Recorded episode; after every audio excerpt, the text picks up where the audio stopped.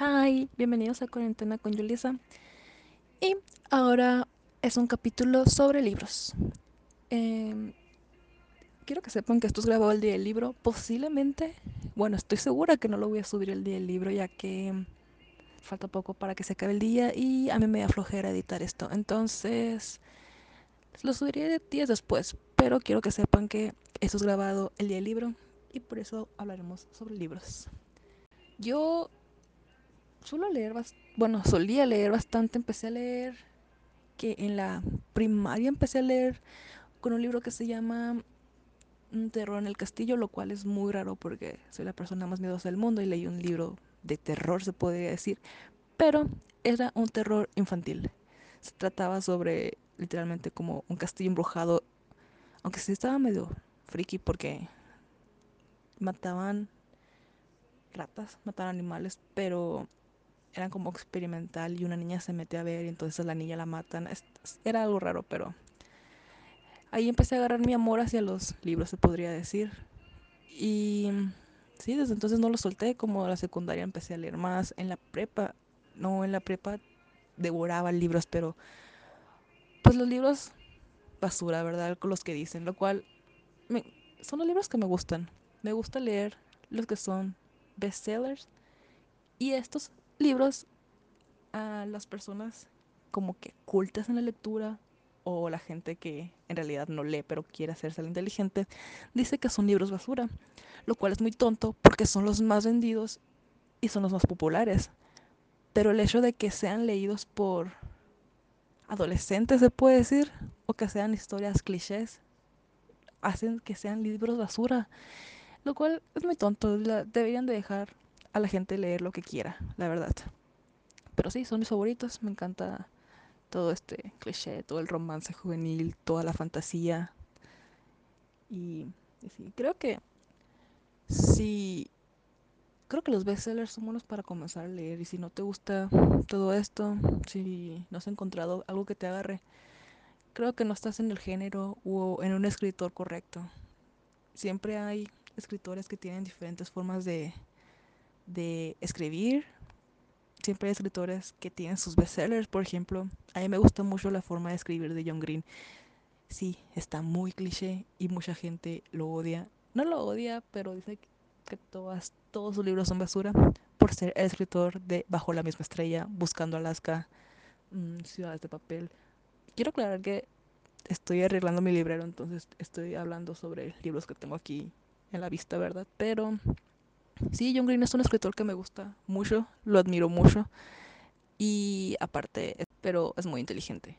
Es muy, muy inteligente. De hecho, sale en, el, un documental de Netflix que es No te metas con los gatos y ayuda a atrapar a un criminal.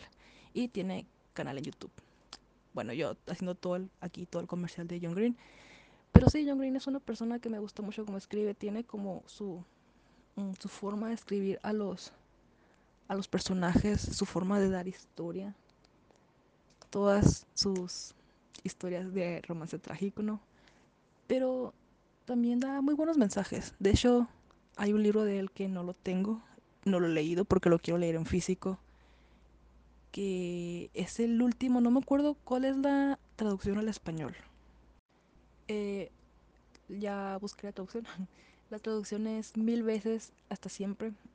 Y dicen que es un libro, porque no lo he leído, tan bonito, pero que habla mucho sobre los, ¿cómo se llama? Bueno, sobre la salud mental.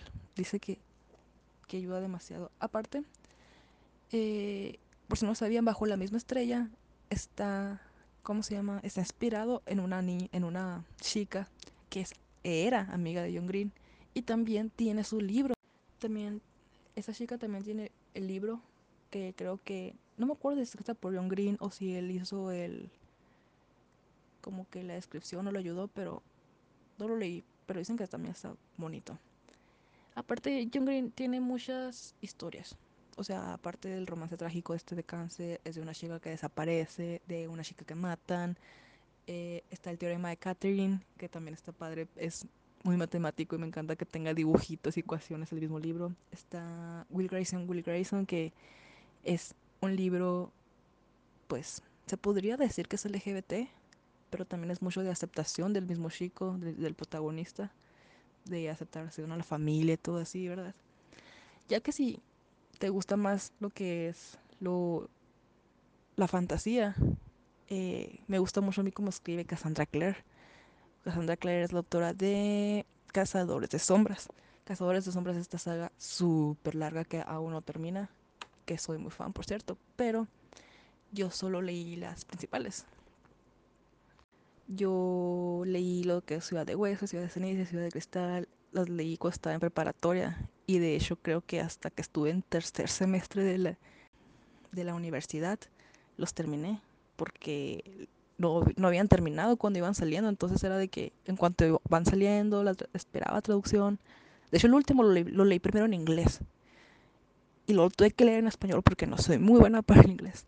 Pero sin duda, lo que es The Infernal Device es, o sea, bueno, para mí es la mejor trilogía, es mi trilogía favorita, que es eh, Ángel Mecánico, Príncipe Mecánico, Princesa Mecánica.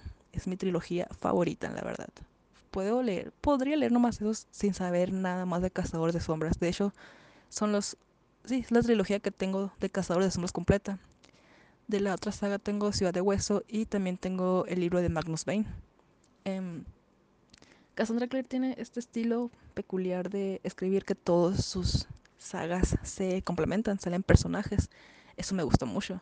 Por ejemplo, los de la trilogía que tengo eh, empiezan a salir en los últimos libros de Ciudad de Almas Perdidas. Empiezan a salir como ya mayores, porque o es que no quiero dar como que spoilers, pero sí, todos, todos, todo se entrelaza. Y si está por años, de repente son los nietos, son todas las mismas familias, pues.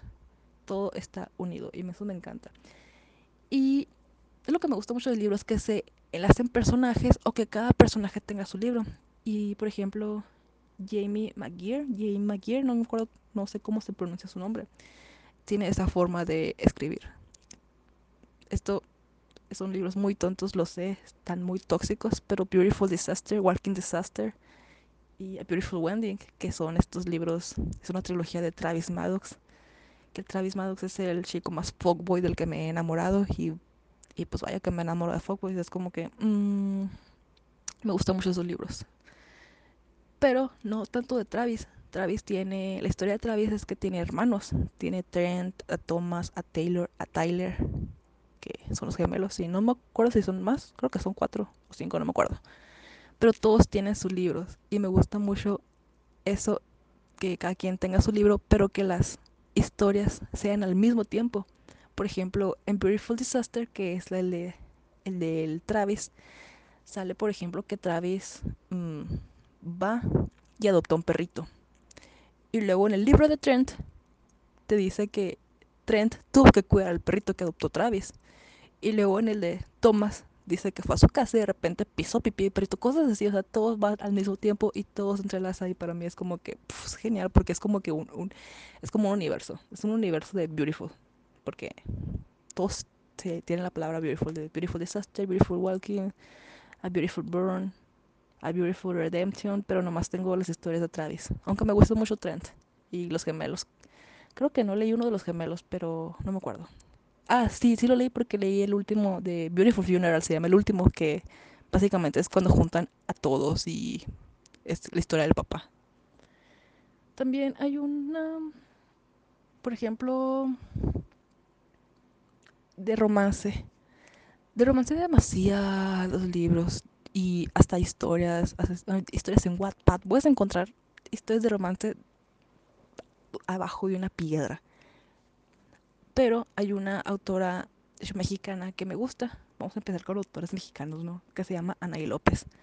Y creo que está muy infravalorado por su escritura, no sé, pero a mí se me figura como que una escritura muy natural porque es una forma, escribe como de una forma que sí pasa. Bueno, yo leí sus libros en la prepa también y tiene un idioma, por así decirlo, que, en realidad usas, o sea, no tienes palabras difíciles y te dice las cosas como son. Entonces, por ejemplo, dice de que, ah, esta morra se enamoró de un amigo de su hermano mayor y pero este vato nomás la está abusando. Y sabes que sí pasa eso.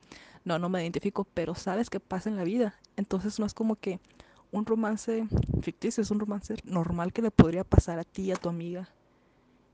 Y sí, creo que hay que ir buscando los autores que te gusten cómo escriban y los géneros. Está de terror, pues Lovecraft. Eh, lo admiro, es un gran escritor. No lo leo mucho porque soy muy miedosa y, y no lo entiendo mucho, la verdad. Es el autor favorito de Axel, eso lo sé, pero sí es algo más complicado para mí. Y otro, ah, otro autor mexicano es Benito Taibo, del que hablé ahorita. Benito Taibo es un amor. Bueno, creo que llega un punto en que cada quien sí lee, no sé, el libro de Benito Taibo, Persona Normal, creo que es alguien que ha marcado a muchos. Eh, es algo raro, tiene una escritura muy buena, o sea, muy fácil de digerir, pero tiene un fandom muy grande por Persona Normal. Benito Taibo ha escrito demasiados libros y también tiene esta cosa del tiempo que, que me gusta. Tiene Persona Normal y tiene el otro libro que se llama eh, se llama Corazonadas, que transcurre casi el mismo tiempo, o sea, no, no el mismo tiempo, perdón. Mm, un personaje de persona normal está escribiendo un libro y ese libro resulta ser Corazonadas. Y también es algo que me gustó mucho eso. Por cierto, yo tengo el libro de persona normal firmado por Nito Taimo. Jaja. bueno. Eh, y de hecho, me gusta mucho cómo se presenta Benito, por si alguien no lo ha visto. Tiene una manera muy divertida, muy padre. Es como que Benito es un gran lector. De hecho, él mismo lo dice, de que yo soy un lector que un día dio un salto a escribir. Algo así. La verdad es que siempre se presenta igual, pero yo soy muy fan, entonces lo he visto en ferias del libro y, y me sé su presentación. De hecho, lo voy a poner dura alrededor de 5 minutos. Entonces, si no lo quieres escuchar, si no te interesa, adelántate 5 minutos esto porque aquí va la presentación de Benito. Mi abuela decía que la gente decente se presenta, entonces me voy a presentar. Soy Ana Frank. Soy una niña de 13 años que vive en Ámsterdam. Ah, junto con otras siete personas estamos escondidos en el ático de una casa de departamentos y allá abajo puedo mirar por la rendija de una puerta como están los nazis. Si los nazis se enteran que estamos aquí, nos van a matar a todos, porque somos judíos. Por eso estoy escribiendo este diario, para que el mundo sepa de la barbarie que sucede. Mi verdadero nombre es Aureliano Buendía. Cada vez que cierro los ojos frente al pelotón de fusilamiento, recuerdo aquella tarde en que mi padre me llevó a conocer el hielo en Macondo, o sea, aquí, nunca habíamos visto el hielo. Por dos monedas de cobre podías tocarlo.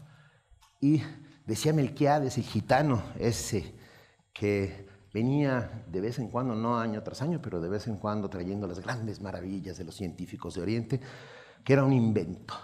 A mí me pareció una de las maravillas más grandes que había visto. Y miren que pasaban cosas maravillosas en Macondo. Remedio la Bella se elevaba por los aires. Ah, Pilar Carnero con su risa estrepitosa ah, hacía temblar, volar a las palomas. Cada vez que recuerdo esto, todo se llena de mariposas amarillas. ¿No, ¿No lo sintieron? ¿Las mariposas amarillas? Sí. Si no lo sintieron es que debe ser el acondicionado que las mató a todas. Ah, mi verdadero nombre es Wendy y Peter Pan me trajo con engaños a nunca jamás. Ah, Neta. Peter me dijo, vamos a vivir una vida padrísima, chilísima, llena de aventuras. En nunca jamás hay piratas, apaches, este, haditas que ponen un polvo sobre ti y puedes volar, etcétera, etcétera. Y la neta, la neta, Peter lo que quería era que yo fuera la mamá de los niños perdidos. Ah, era la lógica del siglo XIX. Este, las mujeres servían como cortesanas, ah, como amantes trágicas. Mueren todas en el siglo XIX. Nana, Madame Bovary, todas, todas se mueren trágicamente. Para decirles que mi nombre es Holmes, Sherlock Holmes. Vivo en el 221B de Baker Street, en Londres, Inglaterra. Tengo un ayudante. Tengo un ayudante, el doctor Watson, que es el que escribe lo que yo hago Ah, nunca dije elemental. En ninguno. ¿Sabían eso? Eso, elemental, mi querido Watson. Pues no, no sé quién lo inventó. Hollywood, seguramente. Yo nunca lo dije. estoy dotado del poder de la deducción, sobre todo de la deducción científica. Puedo con una mirada decir que tú vienes desde Catepec, traes 53 pesos en la bolsa ah, y, no, y tienes una pasión inconfesable porque estás sentado junto a ti. Y mira que veo poco, ¿eh? porque no, se ve casi nada. Me llamo Carlitos. Estoy enamorada de la mamá de mi mejor amigo. De, sí saben de quién estoy hablando. Bueno, pues me llamo Carlitos, estoy enamorado de Mariana, la mamá de mi mejor amigo que se llama Jim. Vivo en la Ciudad de México, son los años 50, viene algo llamado la modernidad y, todavía estoy muy sorprendido de lo que pasa a mi alrededor, pero sobre todo muy sorprendido de lo que pasa dentro de mí. Mi nombre es Nadie. Soy uno de los 300 soldados espartanos que luchan bajo el mando del rey Leónidas de Esparta. Y estamos aquí en el desfiladero de las Termópilas, esperando a, según Heródoto, el padre de la historia, más de dos millones de feroces persas. Serán menos, pero no importa, son un booty. Ah, y estamos aquí para defender un sueño, para defender a la Grecia clásica, para defender a la democracia, para defender a nuestro pueblo. Me llamo Sirius Black. Nunca seré Harry porque Harry es un poco fresa. Ah, nada contra Harry. Yo considero a Harry Potter San Harry Potter. Ha hecho lo que cientos de miles de promotores de la lectura no han logrado. Pero bueno, para ser un buen personaje de novela tienes que tener claroscuros, ser siempre una suerte de Dr. Jekyll y Mr. Hyde, ¿no? Por las mañanas un amable médico victoriano que quiere a todo mundo y al cual le tiene buena y por las noches sale ese animalito que todos tenemos dentro a hacer tropelías por las calles. Pero bueno, en este momento soy nadie. nadie, uno de los 300 soldados espartanos. Le dijeron a Leónidas, nuestro rey, le dijeron que cuando las flechas de los inmortales, que son eh, los soldados de la Guardia Imperial de Jerjes, que es el emperador persa, disparaban sus flechas al cielo, se oscurecía el aire. ¿Y saben qué dijo Leónidas? Pelearemos a la sombra. ¡Wow! Ya quisiéramos tener líderes hoy que digan pelearemos a la sombra. Para hacer, oye, no voy a hacer un mitin. Va. Soy Benito, tengo 55 años por fuera, es notabilísimo, y 17 por dentro. Ah, veo este pequeño abismo y el de 17 dice salta. Y el de 55 y mi mujer dice, ni se te ocurra, güey, te vas a romper el hocico. ¿Y qué cree que hago? ¿Salto no? Sí, ¿quién por supuesto, saltas. Si no puedes saltar físicamente, saltas aquí adentro. Ah, soy todos, soy ese que acabo de contar y todos los personajes de la literatura que les he dicho y muchísimos otros más. Y ahí está. Esa fue la presentación de Benito y, es algo que me gusta mucho porque es como que va hablando y vas recordando historias tras historias. Eh, no siempre las igual, a veces usa diferentes personajes, pero no sé, tengo esa admiración de que los vaya recordando en realidad. Esta presentación es del TEDx de la UNAM, creo. Sí, y, y a veces va a ser una forma muy divertida de presentarse. La verdad es, algo que me gusta mucho de Benito Taibo. Pero regresando al tema, es que creo que pues, hay momentos para leer. De hecho, un libro muy tonto. Es un buen libro, no, no, no lo voy a discutir, pero eh, si es algo puerto, por así decirlo, que tal vez eh, no, si lo hubiera leído en otro momento, no hubiera gustado, no me hubiera gustado tanto.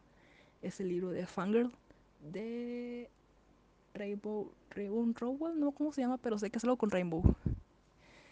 Este libro lo leí, es como que ahí entendí que los libros y las historias tienen su momento. Este libro lo leí cuando estaba entrando al literature en primer semestre. Trata sobre una morra que está cambiando de escuela, o sea, está entrando como preparatoria universidad sería en Estados Unidos, no sé cómo se maneja. que tiene una obsesión con... Uh, no me acuerdo cómo se llama la historia. No me acuerdo cómo se llama la historia, pero es un fanfic básicamente de Harry Potter, pero en gay. Pero es Harry Potter. Y total que esta morra va perdiendo amigos y se siente alejada de su hermana. O sea, yo cuando leí... Ah, y está enamorada de un vato greñudo medio mugroso que no le hace caso. No, pues yo cuando leí este libro era como que... I feel you, sis, sis. Your story, it's my story. No, le lloré, me reí, le sufrí. O sea, lo leí como en dos días, pero no, ese libro, neta que lo leí en un momento perfecto. Y hay libros fáciles como los que leo yo de adolescentes. Hay libros difíciles como el que está leyendo Sofía. Yo soy bien mamadora y estoy leyendo la Iliada.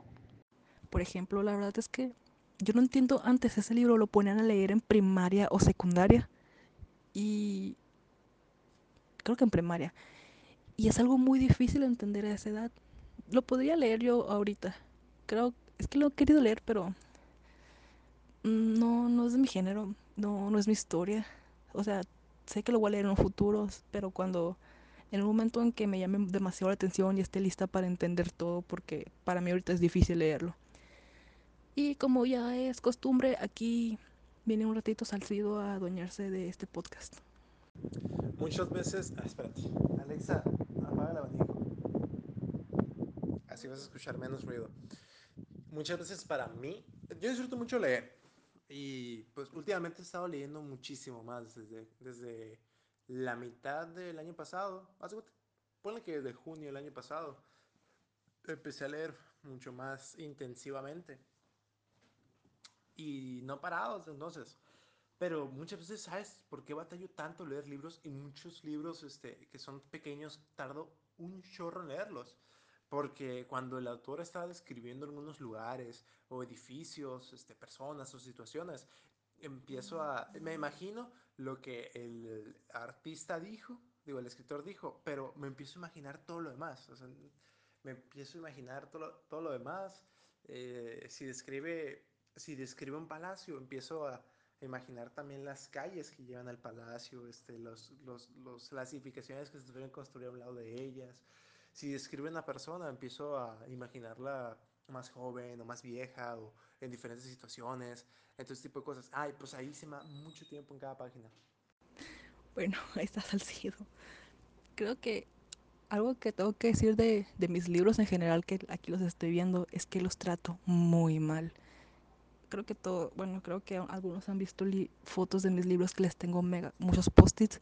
Soy la loca de los post-its, entonces siempre tengo post-its en mis cuadernos de la escuela, mi libreta, mis libros, pero son más que nada, sí, son post-its que siempre voy poniendo y también rayo mis libros.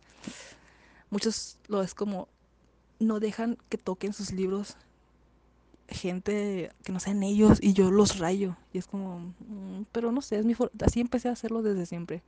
Así empecé a leer y creo que siempre lo voy a seguir haciendo. De hecho, cuando me regalan un libro, me gusta que, que me escriban así al principio.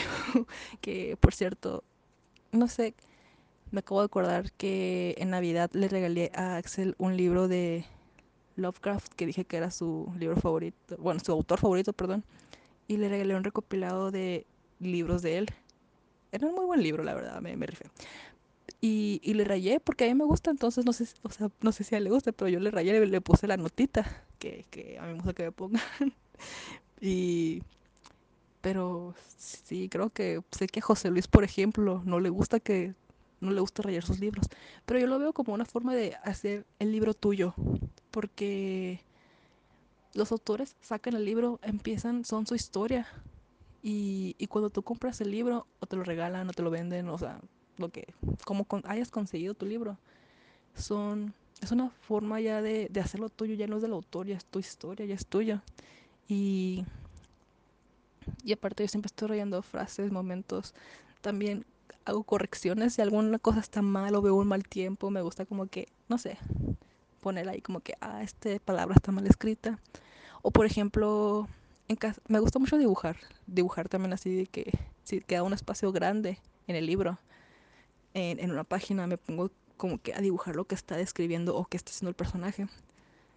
Y, por ejemplo, en Cazadores de Sombras, que pues es de mi saga favorita, eh, James Carstairs es chino, viene de China, pero vive en el Instituto de Inglaterra. Entonces, a veces el libro tiene frases en, en chino. Y chino mandarín, sí, chino mandarín. Entonces, yo le pongo, o sea, no te dice la traducción, te dice la pura frase en chino, porque sin la traducción no tendría sentido, porque en realidad se lo está diciendo a alguien para que no lo entienda. Entonces yo le escribo lo que es la traducción ahí. Y, y sí, bueno, esa es mi saga favorita. Y creo que vamos a poner la saga favorita de Tarsila. Bueno, eh, no es la saga, es el libro favorito de Tarsila. Eh, me mandó un mensaje Tarsila. Está, estaba hablando de libros con personas y dijimos de que, ah, ¿quieres, ¿quieres que hable así y así? Y me mandó un mensaje. Bueno, eh, dice Tarsila que su libro favorito es Verónica decide morir, que tengo entendido que es de Paulo Coelho. Coelho, no sé cómo se pronuncia el nombre, la verdad. Dice que es su libro favorito porque muestra cómo las personas se vuelven más valientes y no les importa lo que los demás piensen cuando se dan cuenta que su vida va a tener un fin. Las personas aprendan a disfrutar más la vida. Y bueno, eso es lo que dice ella. La verdad yo nunca he leído a este libro que es Verónica que decide morir. No soy una gran fan de Paulo Coelho, creo que sí lo he leído, pero no, no me tocó leer este libro. Tal vez lo lea ya, ya con la recomendación de Tarsila. Mm, ahorita que, que, estaba diciendo que le regalé el libro a Axel, me estoy acordando que el año pasado, en el 2019, regalé casi puro libro. Porque son excelentes regalos, o sea, son regalos muy fáciles. Y, por ejemplo, yo sé, o sea, yo sabía cuál era el autor favorito de Axel, entonces fue fácil para mí elegir un regalo. Entonces, si tú sabes cuál es el autor favorito de cualquier persona, ya venga, ya, ya tienes un regalo asegurado. Y, por ejemplo, también regalé libros que me hubiera gustado que mis amigos leyeran o que sabía que no tenían. Regalé hasta un libro, o sea, así está fácil, a un amigo que le gustan mucho los videojuegos. Le regalé un libro de este... Ay, Willy Trex, creo que se llama. Es, un libro de Minecraft, pero fue un muy buen regalo. El, el año pasado casi no me cansé pensando en regalos, la verdad. Creo que así también impulsas a niños a empezar sobre la lectura. Yo creo que para que un niño empiece a, a empezar a leer así a buena edad, hay que regalarle un buen libro. Eh, yo creo que para niños pequeños empezar con Peter Pan es lo esencial. Peter Pan es increíble. También, si son niños ya más avanzados que saben leer más, creo que Harry Potter también es perfecto. Dice la loca de Harry Potter, o sea, yo no, Harry Potter va a ser perfecto para cualquier niño. Y también hay, un libro para mujeres que se llama, bueno, para mujeres niñas, que es el, el Cuentos de Buenas Noches para Niñas Rebeldes. Es un muy buen libro. Hay dos, de hecho. No me acuerdo si dos o tres, pero sé que he leído el uno, el dos no, y hay un libro de colorear también. Creo que es un regalo muy bueno para cualquier mujer, pero para niñas que, o sea, son, son historias de mujeres que han hecho historias. Si estás si hay alguien que va a empezar como que en esto el feminismo o que quiere saber de mujeres grandes que han hecho cosas, creo que es un libro muy bueno. Eh, yo no lo tengo, me encantaría tenerlo, pero no lo tengo porque siempre lo regalo. Siempre se lo regalo a niñas, porque es un muy buen regalo para cualquier niña. De hecho, la primera vez que lo regalé, que lo tenía y lo regalé, fue a Sofía, que es la hija de Lupe. Creo que cuando cumplió dos, tres años. Fue cuando cumplió tres años y también le puse la notita ahí. La niña ni siquiera sabía leer, creo que ya sabe, pero ahí lo tiene en su mini biblioteca, lo cual es muy bonito. De hecho, hay una versión para hombres, no sé cómo se llama, no sé si se llaman, creo, cuentos de terror para niños, no sé, que, ah, se llama cuentos para niños que se atreven a ser diferentes. No sé de qué va, que se, se me hace muy similar, tal vez hable sobre, sobre historias de hombres también, no lo sé. Creo que también es irse por lo seguro con los niños, por ejemplo, El Principito. La verdad yo no, bueno, es que sí es una muy buena historia, pero para mí el Principito está sobrevalorado en cierto punto. Bueno, para los niños. Dicen que es muy, es muy buena historia para los niños, pero en realidad no lo empiezas a entender como hasta los 17 años. En realidad no lo entiendes. También cualquier historia ilustrada es buena para los niños. ¿Qué, qué bigotes me pasa? El Pepe el Pollo. Uh, la de Alicia en el País de las Maravillas también es un, una historia para niños que igual no entiendes como hasta, los que, hasta que tienes 15, pero pues también funcionaría. Y, y pues, pero yo le voy a Harry Potter. Harry Potter es, es, es esencial en la vida de cualquier persona. Por cierto, mm, no sé si sabían que J.K. J.K. Rowling, no sé cómo se pronuncia, eh, ¿cómo se llama? Liberó los derechos en esta cuarentena. Liberó los derechos de Harry Potter, no está recibiendo, eh, ¿cómo se llama? Pagos. No si sabían que cada vez que un maestro o alguien quiere hacer una lectura, o sea, pues se ocupa permiso, ¿no? Ya si es así como algo más oficial. En México eso no se usa, pero se ocupa un permiso y es un pago que va a llegarle a ella, ¿verdad? Entonces lo que hizo esta señora es que liberó los derechos de Harry Potter para que los maestros puedan leerle Harry Potter a los alumnos mientras están en sus casas. O sea, vía virtual, que cada quien pueda leer Harry Potter. Está increíble, fue, fue algo muy bueno eso. Y quiero decir que no tengo los, todos los libros de Harry Potter, por más loca que esté, no los tengo todos, lo cual es muy triste. Tengo el 4, el 5 y el 6, los tengo en una edición de en inglés que está muy bonita, la verdad. Es una edición vieja, creo que, creo que es la primera edición eh, gringa que salió. Tengo Harry Potter y la piedra filosofal de la edición de espacio, creo. O... No, tengo Harry Potter y la piedra filosofal de la edición de Salamandra. Y tengo Harry Potter y la piedra filosofal, pero era versión de 20 años de Slytherin, porque pues soy Slytherin. Y ya, son los que tengo. Bueno, aparte tengo eh, el libro de Animales Fantásticos y dónde encontrarlos. Pero no tengo el de la película, tengo, ¿cómo se llama? El, el que se supone que está escribiendo Newt Scamander en la película. El que hace toda la investigación y eso para escribir este libro.